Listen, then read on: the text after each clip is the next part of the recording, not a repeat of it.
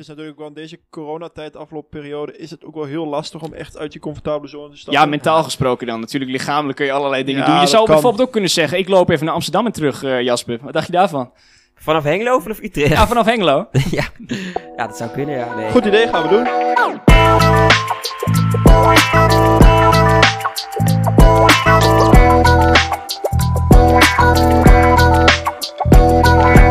Hoi, dit is Dos naar Meer. De podcast waar wij, Jasper, Mick en Remy op ontdekkingsreis gaan.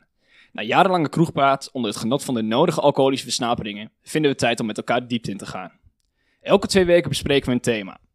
Vandaag nemen we een kijkje in de psychologie achter de growth mindset. Voordat we dat gaan doen, mannen, volgens mij stond in de krant.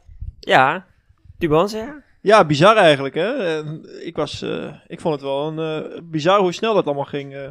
Ja, want wij werden gevraagd door de Tubantia of wij, eh, nou ik werd op een week geleden werd gebeld of wij even een fotootje konden maken en of wij een paar vragen wilden beantwoorden. En eh, ja, de volgende dag stonden wij eh, in de Tubantia. Ja, leuk stuk. Mooi geschreven ook. Ja, kunnen jullie nog allemaal op straat? Ah, wat wel lastig. Ik, eh, ik merk wel een beetje dat ik, eh, ja, zonnebrilletje, petje. Ja, eh, precies, op elke hoek van de straat die paparazzi. Hè. Ze houden ons uh, nauwlettend in de gaten. Ja, ik vond het wel crimineel dat, dat mij gevraagd werd toen van eh, wat is jullie ultieme doel eh, om te bereiken? En dat ik dan toch nog even zeg dat wij Kai Gorgels eh, voorbij willen gaan. Daarover gesproken, zijn we de beste man, Nee, oftewel nee, Kai nee. Gorgels al voorbij de Spotify-lijst. Ah, Nee, helaas nog niet. Maar We zijn onderweg. ja, het scheelt. Het scheelt dat Kai niet zo heel lekker gaat op dit moment. Dus eh, Hij is toch nog twee plekjes gedaald. Oeh, kijk. Dus, eh, ja, we houden hem wekelijks even in de gaten. oh ja, hè. misschien ook wel een goed moment om even tegen de mensen te zeggen: download deze podcast. Want dat schijnt te helpen bij het algoritme. Dus download even deze. zijn we er binnen no aflevering. time voorbij. Ja, nee, maar dat is. eh, ik, we moeten dit toch niet elke podcast gaan bespreken of hij eh, Kai Gorgels wel of niet voorbij zijn gegaan. We gaan hem meemaken. Misschien alleen seizoen 1. Seizoen 2 weer een nieuwe, hè? Ja, nieuwe Ik persoon Nieuw doel. Ja. Misschien moeten gewoon een challenge eraan hangen of zo. Een challenge. ja. Daar gaan we Ja, het misschien, over. misschien voor de laatste aflevering van eh, dit seizoen. Dat we dan voorbij zijn. Goed idee, inderdaad. Maar goed, eh, vandaag gaan we het dus hebben over de growth mindset. Maar voor de luisteraars is het denk ik handig om eh, ja, vast te weten wat wij daaronder bedoelen. Dus we kijken even naar Jasper. Wat versta jij onder de growth mindset? ik eh, weet niet of dit de precieze definitie is, maar dit is wat ik ervan denk. Is dat je, het gaat over de mindset, hoe je denkt en hoe je je gedraagt tegen bepaalde zaken. Dus bijvoorbeeld tegen negativiteit, hoe je daar tegenaan kijkt. Of je daar veerkrachtig mee bent. En dat je de positiviteit opzoekt. En dat je dat bij jezelf, je mindset, dus dat probeert te verbeteren. En dat je dat kan trainen. Dus je hebt de mindset en dat kun je trainen net zoals dat je naar de sportschool gaat. En dat is dan eh, stapsgewijs of eh Nou ja, ik, plotseling. ik lees nu een boek, ehm, volgens mij, ja, ik, schrijver van het boek weet ik even niet, maar het heet Mind Gym, sportschool voor je brein. En die geeft dan in 12 weken de tijd, geeft hij een soort van trainingsprogramma om je mindset te trainen.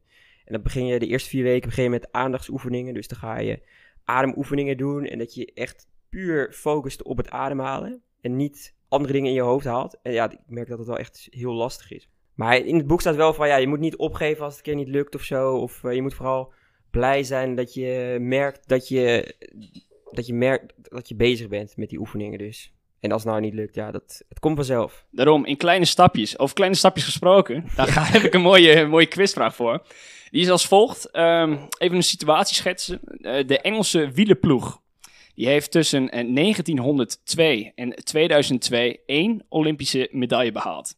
Nou, dan gaan we nog even iets eh, recenter naar achter. Tussen 2007 en 2017 hebben we het nu over. Oké. Dus dat is een tijdspan van ongeveer 10 jaar. Hoeveel Olympische medailles denk je dat ze toen behaald hebben? Dus we gaan weer even terug. Tussen Maar waarom 1902 en 2002 één medaille. En tussen 2007 en 2017 zijn het er. Vraagteken. Eh, Je vraagt, die- stelt die vraag niet voor niks, maar het zullen er niet veel meer zijn. Dus ik denk eh tien, zoiets. 10, oké. Remy? Ja, het is wel, de, als je kijkt naar Tour de France, heeft de, heeft de- hebben de Engelsen het best wel goed gedaan. Het gaat hier alleen om, om Olympische ja, maar, dan- medailles. maar, de- maar die mensen gaan ook naar, die, ik denk dat die ook wel naar de Olympische Spelen gaan. Dus ik, Zeker. ik denk, ik ga denk ik net iets hoger dan Jappie zitten. Elf.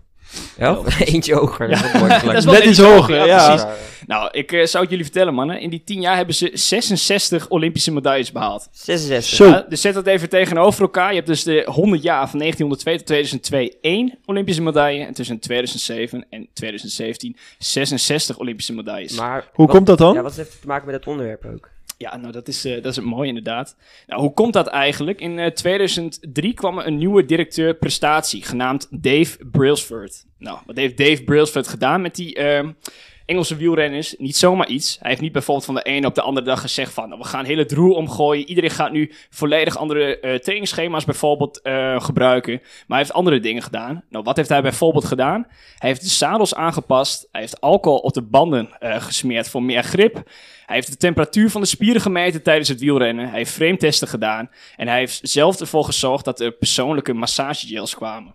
Dus wat betekent dit? Al die kleine veranderingen, en daar gaan we het zo ook over hebben, hebben ervoor gezorgd dat de Engelse wielenploeg zo'n groot succes heeft kunnen behalen. Maar wie zegt dat eh, Engeland niet gewoon net een goede lichting heeft gehad? Bijvoorbeeld als je kijkt naar België, die heeft nu een, voor het voetbal een hele goede lichting. En die zijn best wel kans hebben voor het EK. Maar de jaren daarvoor echt best wel een slechte lichting. Omdat, Maar als je kijkt naar die lichting, hè, je hebt het over 100 jaar in een tijdsbestek van 10 jaar. Dus ik geloof best wel dat die eh, theorie of ja, toch wel klopt of zo. Precies, en als je ook nog kijkt, eh, er zijn heel veel wielrenners die ze beide, eh, beide tijdsperiodes mee hebben gemaakt. Dus die in 2000 begonnen bijvoorbeeld, of al aan het rijden waren, en die in 2008 zelfs een medaille behaald hebben. Ja, het kan ook net zijn dat we dan in, net in hun piek zijn. Ja, ik vind het een beetje... Ja, ik snap dat het helpt, zeg maar, die kleine stapjes.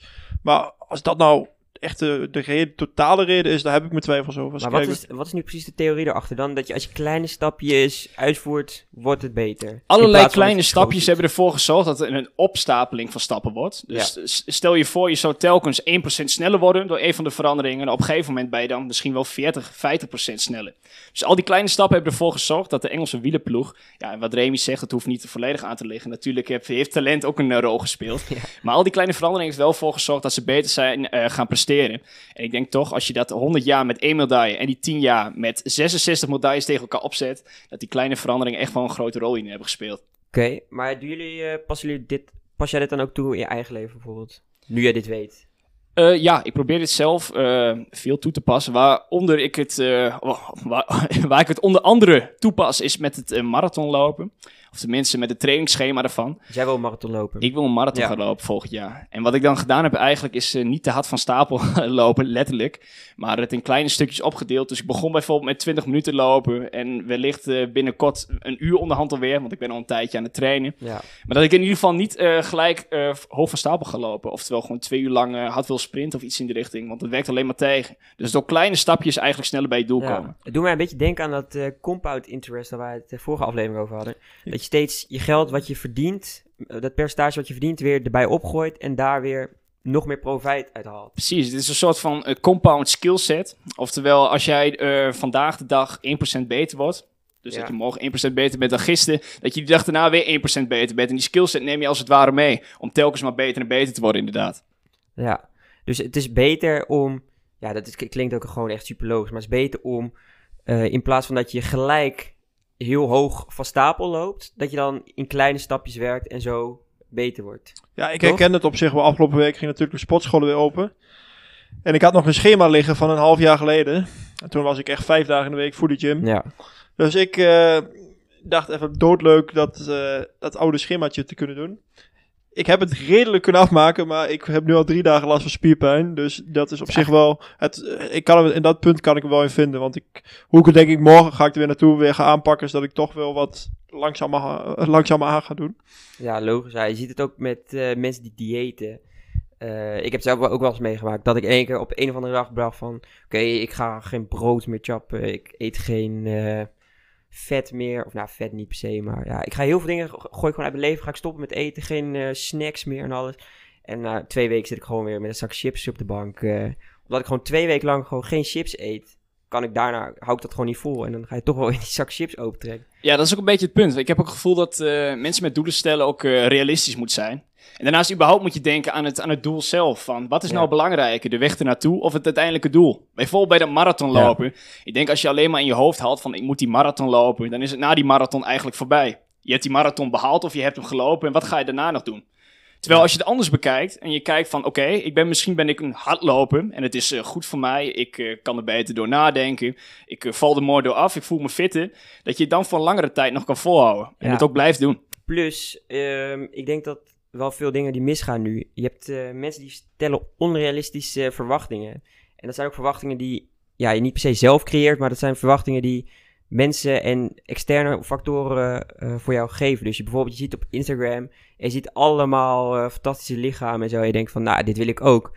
Dus is de verwachting dat jij daarna heen moet gaan. Ja, Maar je merkt- doorheen moet walsen. Ja, maar je merkt gaandeweg dat dat gewoon super lang gaat en het lukt maar niet. En daardoor denk je, ben je ook niet meer gemotiveerd om voor dat doel te gaan. Dus je moet realistische verwachtingen scheppen om iets te kunnen bere- bereiken. Dus ja, Dat is ook een beetje het punt met de vergelijking. Wat je bijvoorbeeld zegt, bijvoorbeeld iemand heeft overgewicht en die wil binnen no time 50 Ja, kilo afvallen. Dan ga je alleen maar ja. denken, hoe ziet mijn lichaam eruit als ik 50 kilo afval? Terwijl als je denkt van, ik wil in twee weken wil ik 3 kilo afvallen. En je denkt daaraan, aan die progressie die je dan Ja. kan maken. Dat dat een veel meer een drijfveer is om uiteindelijk door te gaan. het is eigenlijk beter om gewoon kleine stapjes eh, voor jezelf te zetten. Van oké, ja, nu, de- ik wil binnen twee weken zoveel kilo afvallen. Dat je weer, maar gewoon weer verder kijkt voordat je, voordat je gelijk een heel groot doel stelt wat eigenlijk Ja, niet onbereikbaar is. is. Ja. Ik denk ook sowieso dat het, als je kleine stapjes zit, het st- stelt en je gaat jezelf prijzen, zeg maar, met die stapjes, dat je ook veel meer motivatie hebt om het volgende stapje te bereiken. Want als jij, stel je voor, je hebt stelt echt een heel groot doel en je faalt constant, dan denk je ook op een gegeven moment, ja, ik ben er klaar mee, het lukt me toch nooit. Maar als jij die, dat doel in kleine stukjes opbreekt, dan kun je bijvoorbeeld zeggen van, ja, ik wil eerst eh, de eerste week in plaats, ik wil totaal, zeg maar, wil ik 20 kilo afvallen. Dan doe ik de eerste week doe ik 1 kilo. En als het dan gelukt is, dan heb je Ja. een goed gevoel. Dan pak je de volgende week pak je misschien 2 Twee kilo. kilo. Ja. Of Maar heb, je anderhalf. dit, heb je dit ook wel eens gedaan, andersom gehad? Dat je in één keer, in plaats van dat je gewoon ik denkt, ik ga dat in stapjes, ga ik dit probleem aanpakken. Dat jullie eh, ja, 180 graden in één keer stoppen. Net zoals ik deed met eh, geen chips meer eten. Ja, ik moet zeggen, moet ik ook eerlijk zijn, uit ervaring eh, heb ik dat wel een keer gehad. Kleine context. Drooglegging. Precies. Ik heb eh, meermaals, nou laten we het even houden op eh, drie, vier keer een drooglegging willen doorvoeren. Nou, wat houdt dat in? Dat is eigenlijk een periode stoppen met het drinken van alcohol. Nou, wat ik dan deed is, ik zei niet bijvoorbeeld zoals een dry January, ik ga een maand stoppen. Maar nee, ik zou dan of een half jaar of een jaar gaan stoppen. Maar in ieder geval echt heel veel vooruit in de tijd. Dus ik ging niet kijken naar die stapjes tussendoor, van heb ik het dan gehaald? Maar ik zat alleen met mijn hoofd, oké, zo lang ga ik niet drinken. Ja. En ja, eigenlijk eh, als ik in de voorbereiding nu ook zit te kijken, van, dat was echt gedoemd te mislukken. Ja, nee, dat snap ik wel. Maar heb je, weet je ook, is het echt puur alleen omdat het een te grote stap was? Of heeft het ook te maken met bijvoorbeeld dat wij ja, af en toe wat zeuren waren van, ja, meer kom, een klein biertje moet kunnen. Nou, in het, eh, in het boek van eh, Atomic Habits van eh, James Clear, daar wordt ook duidelijk omschreven van een van de dingen waardoor je terugvalt in gewoonte, is dat je omgeving niet verandert.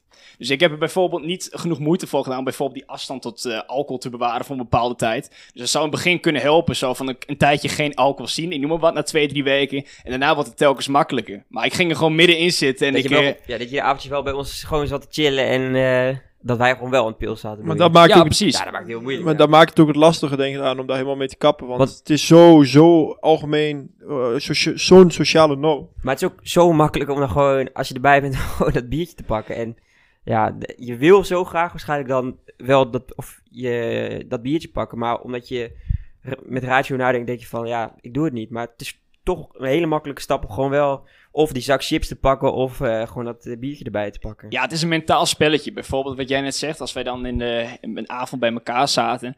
Wat je dan doet, is je zit de hele tijd jezelf mentaal op te vreten. Je zit de hele Ja. tijd de overweging te maken. Nee, ik mag dit niet, ik wil dit niet, ik moet dit niet doen. En dat ben je dan uren en uren aan het doen. En ja, dat gaat voor een tijdje goed, maar op een gegeven moment breekt dat. En dat komt toch ook door het feit dat ik denk over langere tijdperiodes. Zo van, ja, ik ga dit een half jaar ga ik dit niet doen. Maar Of ik ga een jaar ja, niet doen. Maar waarom wil je stoppen met alcohol drinken dan? Ehm, omdat ik het eh, gevoel heb, en vooral in eh, die periode was ik ook eh, druk met school en werk, dat ik me er veel fijner door zou voelen door het niet te doen. Je blijft langer in zo'n ritme zitten. Ik heb bijvoorbeeld routines toegepast, waar je langer in blijft zitten. En toch in zo'n weekend dan merk je dat het volledig opbreekt. Je hebt er soms zelfs maandag nog last van dat je dan een paar uur later wakker wordt dan je normaal zou willen. En dat je dan eigenlijk gewoon niet meer aan toe komt. En dan duurt het veel langer voordat je uiteindelijk weer in dat ritme zit. Ja, ik herken het wel, want ik heb ook gewoon soms als ik gewoon echt een week geen alcohol heb aangeraakt, dan voel ik me gewoon de volgende dag gewoon zo lekker fit en denk van ja, ik denk ook oprecht dat je gelukkiger kan zijn als je geen alcohol drinkt.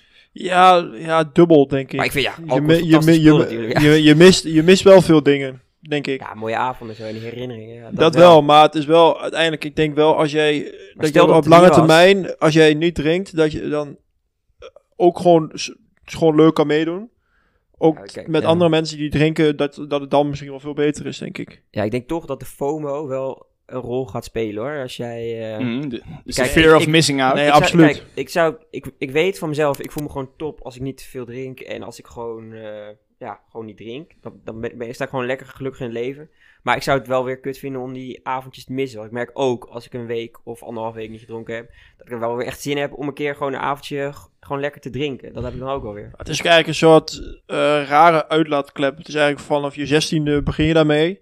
Ja. Oh, 18. Niks, niks 18. Ho, ho. Ja, Dat is eh, een Twente beetje, beginnen we vanaf 14 een mij. wat zei je? In Twente beginnen we hier vanaf 14 of zo. Ja, Nee, 15, nee, nee, nee, 16. Zet de buurt nou niet zo weg op de regio, moet ik zeggen. Als je, dat jij nou in Utrecht woont. Nee, ik heb het over Twente, hè. Eh afijn, genoeg over de ideologie van eh, onze podcast met eh, de nodige alcoholische versnaperingen. Eh, ik wil graag even jullie vragen over routines. Hanteren jullie routines en hoe hebben jullie dat eigenlijk doorgevoerd in je leven?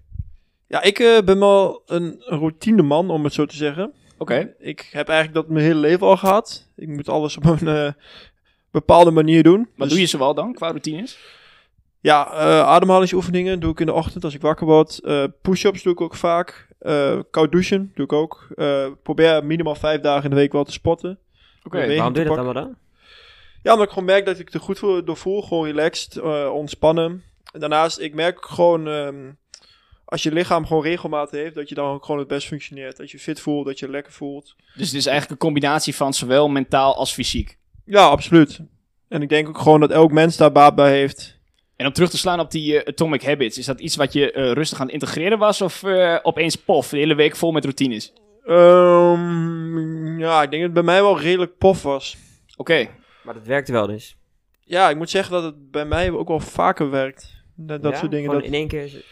Ik kan bijvoorbeeld, ik moest in één keer denken aan iets wat jij ook vaak doet. Jij kan met leren, ik weet niet of dat nog steeds zo is, maar op de middelbare school was dat zo. Met leren, jij kan alleen op het hele uur beginnen met leren. Ik dus jij hoop- kan niet om half drie beginnen met leren. Nou, dat kan ik nu ondertussen wel. Het is nu wel... eh, De half uur kan nu wel. op, de, op de kwartieren kan nu. Maar ik, kan niet, zelfs. maar ik kan niet om eh om, om 1 53. minuut of twee, dan kan ik niet beginnen. Nee, dat kan ik niet. Nee.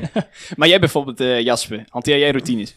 Eh, wel minder. Ik zou het wel meer willen, bijvoorbeeld vroeg opstaan. Ik, Het is, eh, wel, het is ook soms ook wel beklemmend hoor, die routines. ja, het lijkt mij ja. ook wel eens lekker om wat minder routines te hebben. Nee, dat snap ik. Ja. Kijk, het is gewoon. Ik, ik zou wel wat eerder op willen staan eh, door de week. Nu sta ik door de week rond half negen, negen uur op. Maar het komt ook omdat ik niet per se eh, heel veel verplichtingen heb of zo. Dus ja, maar ik zou toch zou ik het wel willen om meer uit mijn dag te halen. Mhm. Ja, wat routines van me zijn, is dat ik vaak gewoon een rondje loop als ik even eh, gestudeerd heb. Maar om even hoe- dat hoofd leeg te maken. Oh, bedoel je verplichtingen? Je kan jezelf toch ook verplichtingen op? Je kan toch ook zeggen van ja, ik wil... Nee, maar ik bedoel externe verplichtingen dan, hè? Hoe bedoel je externe verplichtingen? Nou, gewoon dat ik naar school moet gaan Ja, oké, maar- werken. Maar je kan toch ook zeggen van ja, ik wil om 8 uur in de gym staan. 8 uur 's ochtends. Dan leg je jezelf die verplichting op. Ja, oké, maar ja, ik, heb, ja ik, snap, ik snap wat je bedoelt. En misschien is, is dat wel, helpt dat wel om, eh, om dat zo aan te pakken. Maar voor, ik heb ja, nu, zeker met studeren en zo, hebben jullie veel verplichtingen dan? Want ik heb maar eh, twee keer in de week college. Nou, ik denk dat het vooral verplichtingen zijn, of ja, verplichtingen, dat juist mooie verrijkingen zijn die je zelf oplegt. Ja. Dat is een beetje ook het eh, punt met die routines, vooral dat vroeg opstaan. Dat is een beetje een eh, go with the flow mentaliteit. Dat je bijvoorbeeld zegt, op elke werkdag sta ik om 7 uur op en zorg ik ervoor dat ik om 8 uur iets ga doen. Dat kan dan zijn, ik ga van sporten, ik ga iets Ja. school doen, ik ga misschien lezen of iets in die richting. Maar dat je dat gewoon telkens hanteert en dat je bijvoorbeeld ook zegt, vanaf een uurtje of 6, 7 s'avonds leg ik het weg en dan heb ik drie uur tijd om eh, te relaxen en op te laden voor de volgende dag. Ja, Dat is wel iets wat ik heel erg hanteer. Want ik moet sowieso op stage om 8 uur 's ochtends beginnen. Maar de dagen dat ik geen stage heb, sta ik gewoon op dezelfde tijd op. ja. Maar ik, nu, moet- nu denk ik wel gelijk aan die externe factoren. Bijvoorbeeld jij met dat eh, bier drinken, Mick. Ehm, Yes. ik, ik merk wel als ik in een omgeving ben waar mensen laat naar bed gaan, dus echt denk aan 1 uur, 2 uur.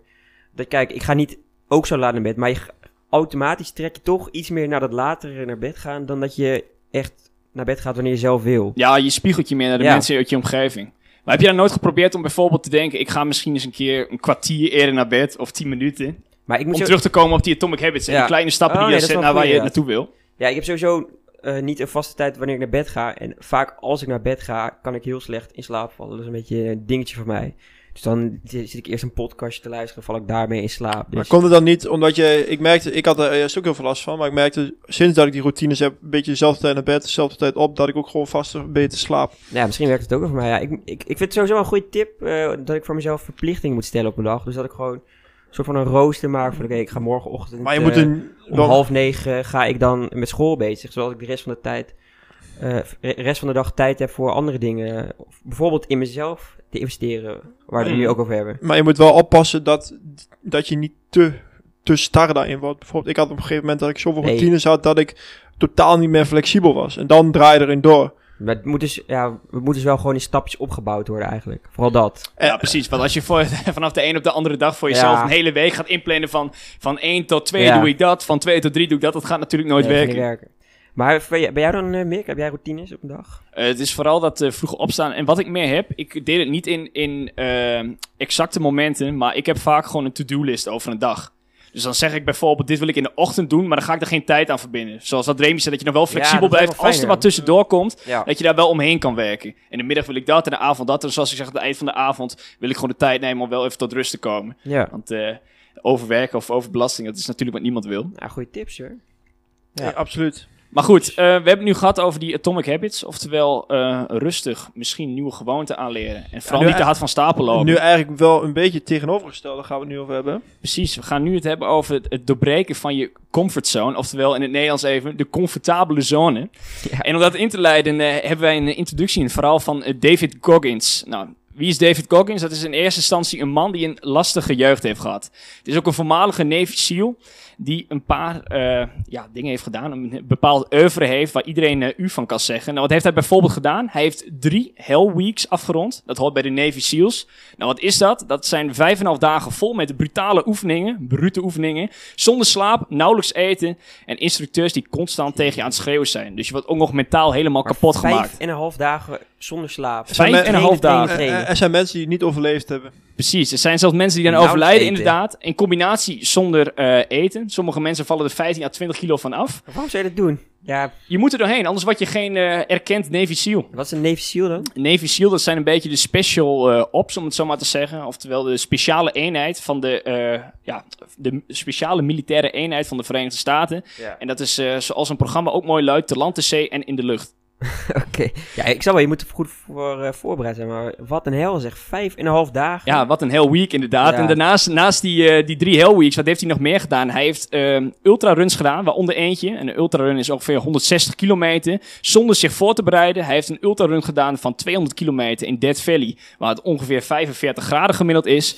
En daarnaast heeft hij ook nog even het wereldrecord pull-ups. Ja, nou mannen, wat eh, zeggen we ervan?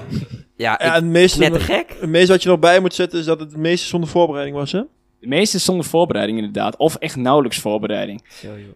Maar, eh, ja, wat, wat moeten we hiermee? Want dit staat niet op mijn planning om eh, zo'n hel Val me wel echt tegen, hoor, Jappie. Nee, nee, Ja. ik kan zeggen, nee, dit, dit is natuurlijk super absurdistisch, maar dit is even om te zeggen van, ja, hoe eh, gaan wij bijvoorbeeld om met die comfortzone? Dit is dus iemand die echt probeert alles eruit te halen, zijn hele lichaam op de proef stelt, Ja. zelfs in gevaar brengt eigenlijk, met dit oeuvre.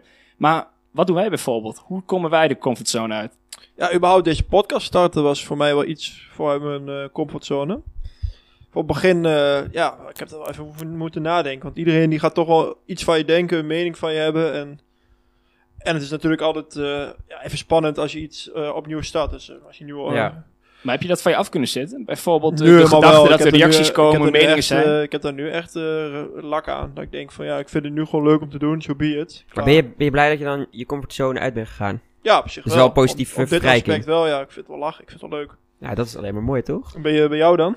Of, ik- ja, ik, ik zit even na te denken, maar ik, ik zit toch wel vaak lekker in die eh, comfortzone. Maar ik zou er wel eigenlijk vaker uit moeten, denk ik. Eh, want ja, hoe kun je, je- ja, hoe kun je jezelf verbeteren als je niet maar gewoon lekker eh, vertrouwd in je comfortzone natu- het blijft? is natuurlijk wel in deze coronatijd, afloopperiode, is het ook wel heel lastig om echt uit je comfortabele zone te stappen. Ja, mentaal gesproken dan. Natuurlijk, lichamelijk kun je allerlei dingen Ja, doen. Je zou kan. bijvoorbeeld ook kunnen zeggen, ik loop even naar Amsterdam en terug, eh, Jasper. Wat dacht je daarvan?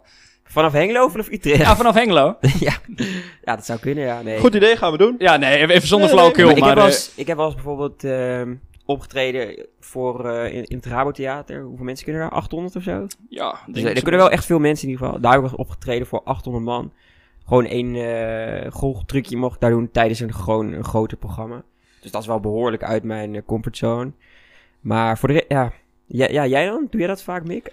Ja, eh, wat we dus net eh, ja, en- gehoord hebben eigenlijk, die, eh, dat verhaal van eh, David Cockins, dat gaat dus vooral om lichamelijk uit Ja. je comfortzone komen. Dat probeer ik wel te doen. Bijvoorbeeld, ik wil nu ook een marathon gaan Ja, lopen die volgend jaar. Dat is wel echt uit mijn comfortabele zone. Iemand dat ik lange tijd niet gelopen heb, alleen een beetje aan krachttraining gedaan. Maar wat ik wel te weinig doe, vind ik uit mijn mentale comfortabele zone komen. En dan vooral met communicatie, dus bijvoorbeeld mensen vaak aanspreken die je niet kent. En het hoeft dan niet per se te zijn om die persoon in kwestie beter te leren kennen, maar wel ook om Om degene te communicatief fixen. beter... Sorry? Om degene te fixen. Ja, wellicht. Hè, wellicht. dat zou kunnen. Ja. Of om eh, communicatief er beter van te worden. Het is één van de twee. En dat doe ik eigenlijk te weinig en dat vind ik jammer. Dus jij zou gewoon meer mensen op straat willen aanspreken. Bijvoorbeeld. Maar het lastige daaraan wel is, wat ik merkte voor de coronatijd, dik dat ook wel is. Gewoon mensen aanspreken die ik kende. Mensen die zijn er niet aan gewend. En die denken ook echt van, wat, wat ben je aan het doen? jij Waarom, doet het sowieso wel. eh, ook in de treinen zo spreek je wel gewoon mensen aan Dat wel, jij maar je merkt- kent. je merkt niet dat iedereen, dat, men, dat, men, dat iedereen het waardeert, zeg maar. Er zijn ook, sommige mensen vinden het hartstikke leuk. Maar ik merk wat ik juist het gekke vind, wat ik juist voornamelijk merk. Want ik ben niet selectief in wie ik aanspreek. Nee. Het hoeft niet per- per se jonger te zijn, hoeft niet per se een mooie vrouw te zijn. Maar het gaat, wat mij echt opvalt, is dat, dat zeg maar, juist mensen van mijn leeftijd, Ja? Die waarderen dat meestal niet. Nee? Die zitten maar een beetje op de telefoon en weet ik wat. Terwijl ik, ik had laatst... Ik zou het wel leuk vinden hoor. Want voor mijn werk eh, moet ik best wel met de trein reizen. Ik uh, lever leaseauto's af, dus dan kom ik terug met de trein naar Hengelo. En dan eh, heb ik wel eens gehad dat ik naast een, ik denk een man van middelbare leeftijd, jaar 50 zou, zou die zijn geweest. Daar heb ik gewoon bijna een half uur mee zitten praten over allerlei dingen. Dat vond hij ook echt leuk. Ja. Ja, ik denk dat oude mensen sowieso wel eh, meer zijn voor, in zijn voor een gesprek. Maar is dat dan... Maar ik wel raar dat jonge mensen dat niet zijn. Want ik, jullie zouden het ook leuk vinden als iemand je gewoon in de trein aanspreekt. Ja, niet? Volgens mij is die, wa- wat Remy bijvoorbeeld ook zegt, die overbrugging te groot. Je merkt heel gauw dat mensen van onze leeftijd, laten we even zes- zeggen 16 tot en met 25, best wel recalcitrant zijn om bijvoorbeeld contact te zoeken uit het niets. Ja. Maar misschien is het dan ons, aan ons dan wel juist de uitdaging om dat wel een keer te gaan doen. Maar nu zit ik wel te denken van, stel je zit in een treinreis, ik zit dan van Utrecht naar Hengelo en er zit iemand tegenover me die begint vanaf Utrecht al met me te praten. Ja, ik hoef ook niet weer anderhalf uur met iemand te lullen die ik niet ken. Nee, ja. dan doe je toch net alsof je de trein uitstapt en stap je gewoon in Ja, andere andere deur Ja, precies. Maar als het echt een heel leuk gesprek is dan... Nee, maar ja, dat weet je van tevoren ook niet, hè. Nee, maar Dus- je, je voelt toch zo... Kijk, als ik, Ik heb- mer- als ik merk, zeg maar, dat als ik met iemand praat van mijn leeftijd... en het gesprek loopt niet, dan ga, dan ga ik niet... eh, maar vragen blijven stellen. Dan, dan, Nee, dan, maar- ga, dan blijf ik ook niet Ja. doorgaan. Je moet dat zelf ook wel een beetje, beetje aanvoelen. Je Ik wil- heb ook wel eens, als ik op het station ben en dan zie ik iemand die ik dan echt een heel klein beetje ken, dat ik dan expres een stukje verderop Oh, sta, serieus? dat ik dan niet diegene Zo tegenkom. een soort dwangneurose van, Ja. kijk mij niet aan. Ja, ja. Nee, maar ja, ik, zit, ik zit niet te wachten om een gesprek van anderhalf uur met iemand te houden die dan een prima een beetje kent. Maar... Ga, dat- ga het een keer doen. Nee, maar goed, het gaat ook om die, die growth, mind, growth mindset voor jezelf. Zo van, als jij denkt van, ja, dit is geen verrijking voor mij, dan zou Ja. ik het ook niet doen. Nee, maar ik, ik, ben wel, ik vind het wel een goed idee dat je gewoon mensen wat vaker zou aanspreken en dat dat... Zeker mensen die je niet kent, want ja, waarom zou je dat eigenlijk niet doen? Nee, precies. Ik heb ook echt het gevoel dat je daar communicatief veel sterker voor wordt. En dan kun je in zoveel fronten uiteindelijk in je leven gebruiken. Maar ook gewoon je netwerk. Je leert gewoon meer mensen kennen als je het denk ik ook doet. Ja, en dus het hoeft er helemaal niet met eh, bepaalde gedachten te zijn van ik ga iemand regelen of ik Nee, ga dit of absoluut dat niet. Dat hoeft niet. Nee, dat- nee, helemaal niet. Het is Nee, gewoon kan om- wel, om gesprekken maar met, dat kan wel, maar het hoeft niet. En misschien ook gewoon om te leren van andere mensen dat je uit je bubbel komt. Weet je niet? Dat denk ik ook wel, Is ja. het niet een mooie challenge eh, voor jou, Mick? Dat jij toch wat... Ja, je, wil, je zegt dat je het zelf wil. Dus Ja, is ik voelde wat erbij. stok achter de En misschien is het dan ook een eh, goed idee om toch die comfortzone met die atomic habits, oftewel die Ja. kleine stappen te verbinden. Dus op maar iets. Ja, bijvoorbeeld, jij gaat gewoon elke dag iemand een eh, compliment geven. Ja, of, of ja. En dan, en dan hoeft niet per se dan gelijk heel veel te zijn, maar gewoon... Je Of- begint met één complimentje. of, een, eh, of in het trappenhuis eh, een lang gesprek met je buren. Een lang gesprek, dat is gelijk weer groot. nee, maar eh, of gewoon een gesprek. Bijvoorbeeld, ik weet dat sommige buren hier niet altijd co- communicatief zijn. Ho, ho, ho, ho, ja, Wat een vooroordeel. Ja. dus misschien kun je daarmee een gesprek Maar leren aan te gaan. misschien goed. Wat wil je er zelf mee bereiken eigenlijk? Want dat, eh, wat is het grote doel? Nou, we hebben net eh, bijvoorbeeld hebben we een paar voordelen eh, gehoord. Die je zou kunnen hebben van het eh, aanspreken, of die je zou kunnen krijgen door het aanspreken van vreemde mensen, oftewel mensen die je niet kent. En wat misschien mooi zou zijn, is doordat ik dit zou kunnen doen. Bijvoorbeeld wat je zegt, beginnen met één, de volgende dag twee, en dan opbouwen tot vier, vijf of zo. Op een gegeven moment moet het wel eh, stagneren, want eh, anders ben ik de hele dag aan het lullen.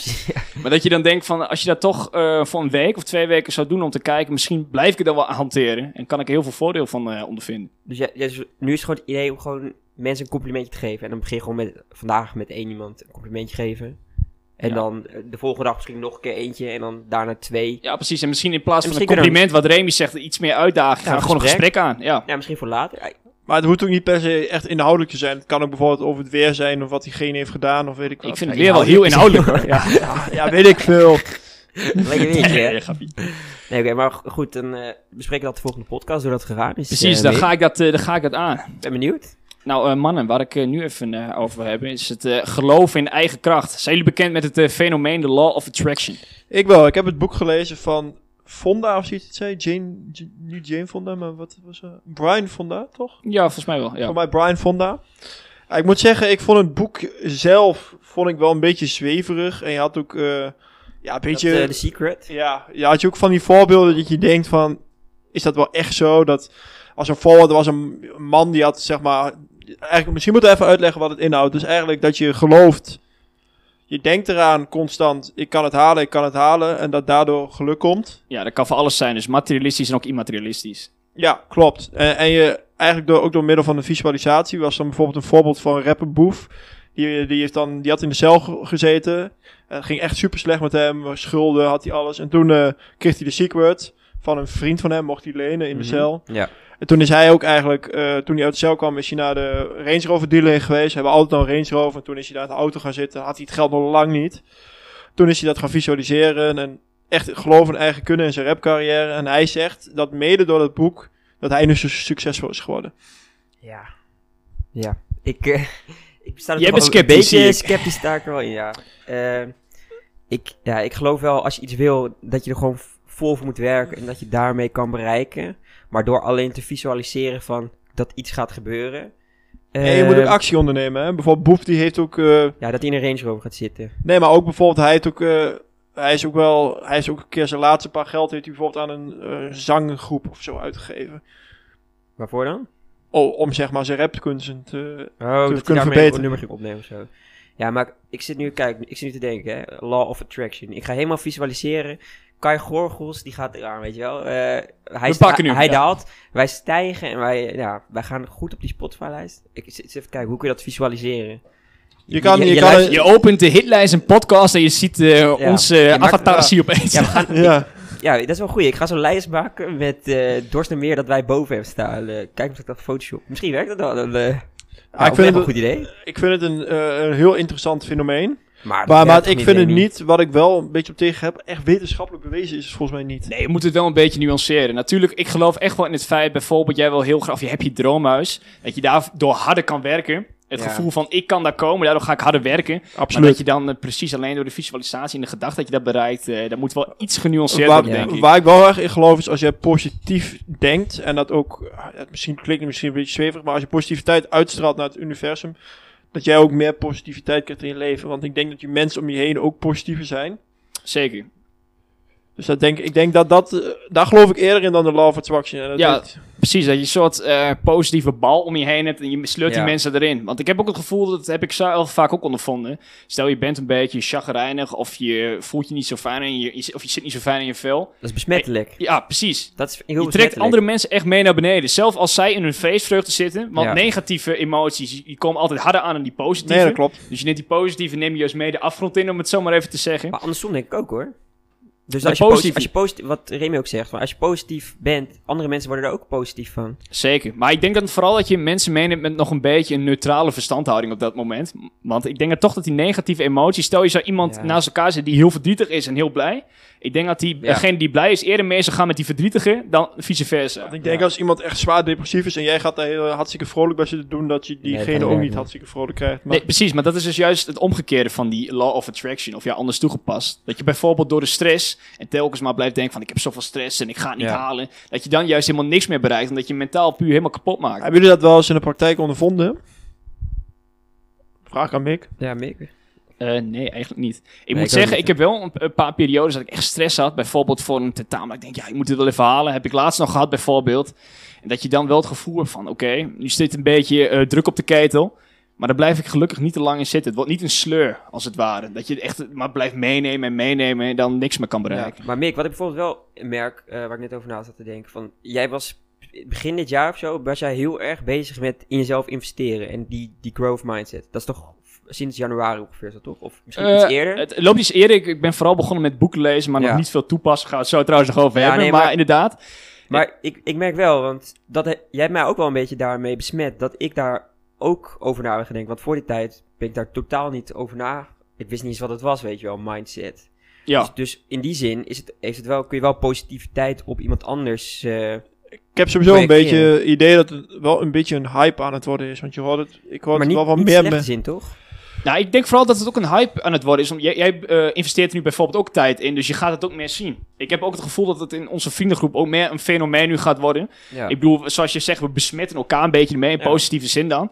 En dat je het ook steeds meer gaat zien. En ik denk dat we er ook best wel vroeg bij zijn, eh, het, met ik, 21 jaartjes. ik, ik denk dat het ook een positieve ontwikkeling is en niet per se een hype. Want als je kijkt naar de westerse samenleving, we leven echt in hele grote welvaart. Superveel mensen zijn depressief, ongelukkig, hebben stress, eh, hebben een burn-out, die zijn overwerkt. Ik denk dus dat dat misschien wel te maken heeft met ehm, je mindset. Dus als je een betere mindset hebt, kun je misschien beter stress handelen. Ik of denk- kun je beter nee zeggen. Ik denk dat het voornamelijk komt dat, ehm, dat de mens niet meer bij, het, bij zichzelf komt. Mensen nemen geen, Geen tijd. zelfbewustzijn. Nou, nou, mensen komen geen, nemen geen tijd om tot hunzelf te komen. Nee, precies. De relativering Wie- komt niet meer. Het stress stapelt zich op en op een gegeven moment... Ja. En daarnaast ook de vraag, wie ben ik? Dat is bijvoorbeeld, eh, waarom doe ik dingen? Dat is Simon Sinek, ik heb daar een boek over geschreven, The Why. Dat gaat daar ook over. En eigenlijk, je moet eh, in het leven iets hebben waarvoor je leeft, The Why.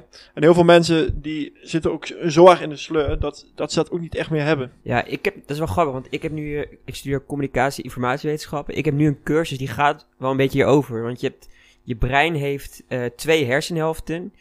eh, systeem 1 en systeem 2. Systeem 1 is dat alles wat automatisch gaat. En Intuïtief. dat, gaat, en dat is makkelijk, gaat snel, intuïtief inderdaad. En sy- systeem 2 is dat je met ratio nadenkt over dingen.